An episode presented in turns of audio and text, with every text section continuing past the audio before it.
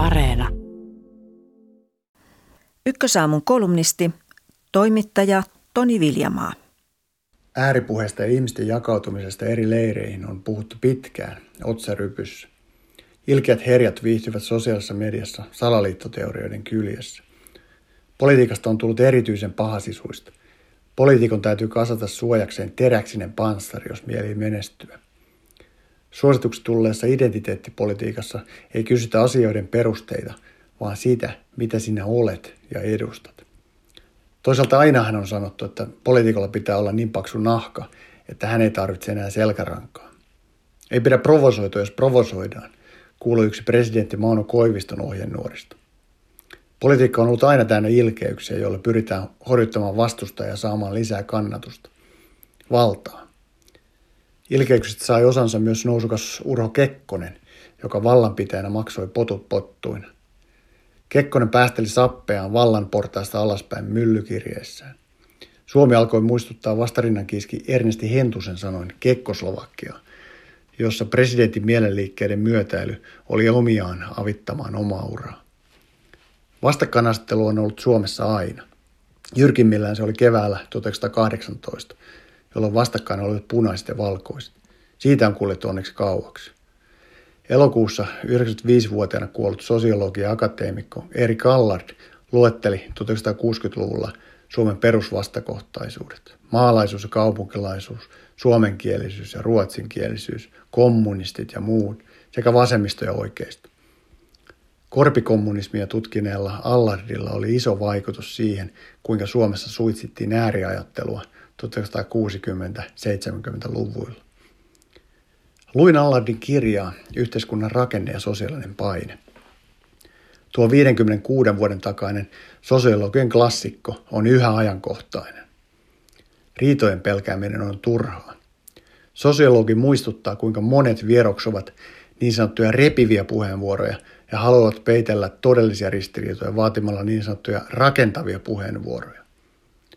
Alladin mukaan rakentavien puheenvuorojen vaativat jyrkentävät itse ristiriitoja yrittäessään estää ristiriidan sääntelyn ensimmäisen edellytyksen, eli ristiriidan tunnustamisen.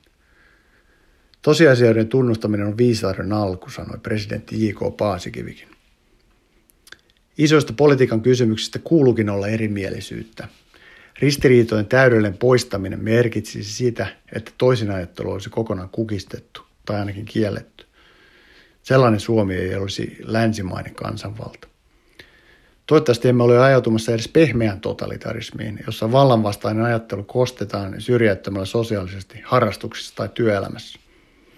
Tällaista olen kuullut etenkin perussuomalaisilta.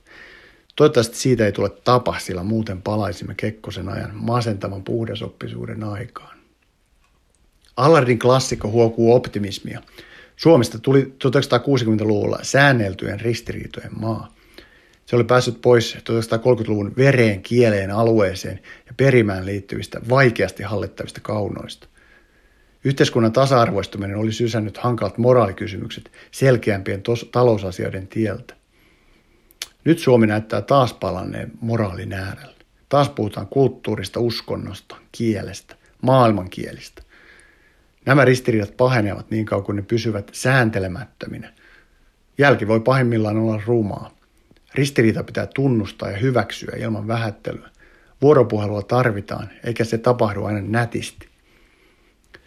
1990-luvun lamasta alkanut konsensus Suomi taisi olla vain parikymmentä vuotta kestänyt häiriötila. Perussuomalaisten vuoden 2011 jytky palautti ristiriidan takaisin yhteiskuntaan. Perussuomalaiset vaikuttavat olevan muiden puolueiden vastapuoli samalla tavoin kuin kommunistit 60-luvulla.